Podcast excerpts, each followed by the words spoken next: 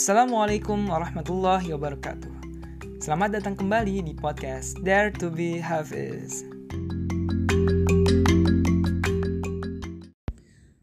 أعوذ بالله من الشيطان الرجيم يا أيها الذين آمنوا اتقوا الله وابتغوا إليه الوسيلة وجاهدوا في سبيله لعلكم تفلحون Aku berlindung pada Allah dari godaan syaitan yang terkutuk.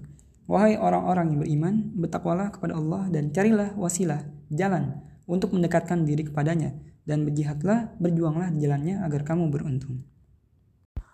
Oke guys, ini udah sampai ke YAA ke-32. Ini jadi salah satu ayat favorit dan bahkan menjadi ayat yang menjadi alasan ketika waktu itu maju pencalonan calon ketua salam UI 22.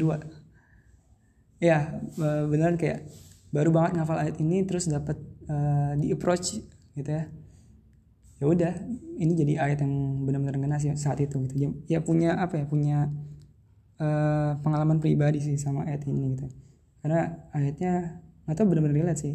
Karena di sini kan mencari jalan gitu untuk mendekatkan diri padanya dan berjihad atau berjuang di jalannya. Jadi kayak suatu hal yang sekaligus bisa dilakukan itu ya salah satunya dengan bergabung di lembaga dakwah waktu itu gitu.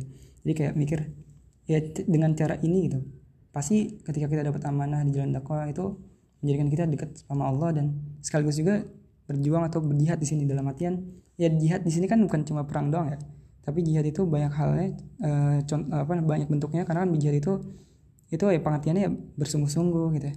Ber apa ya ya, ya bersungguh-sungguh tadi gitu ya.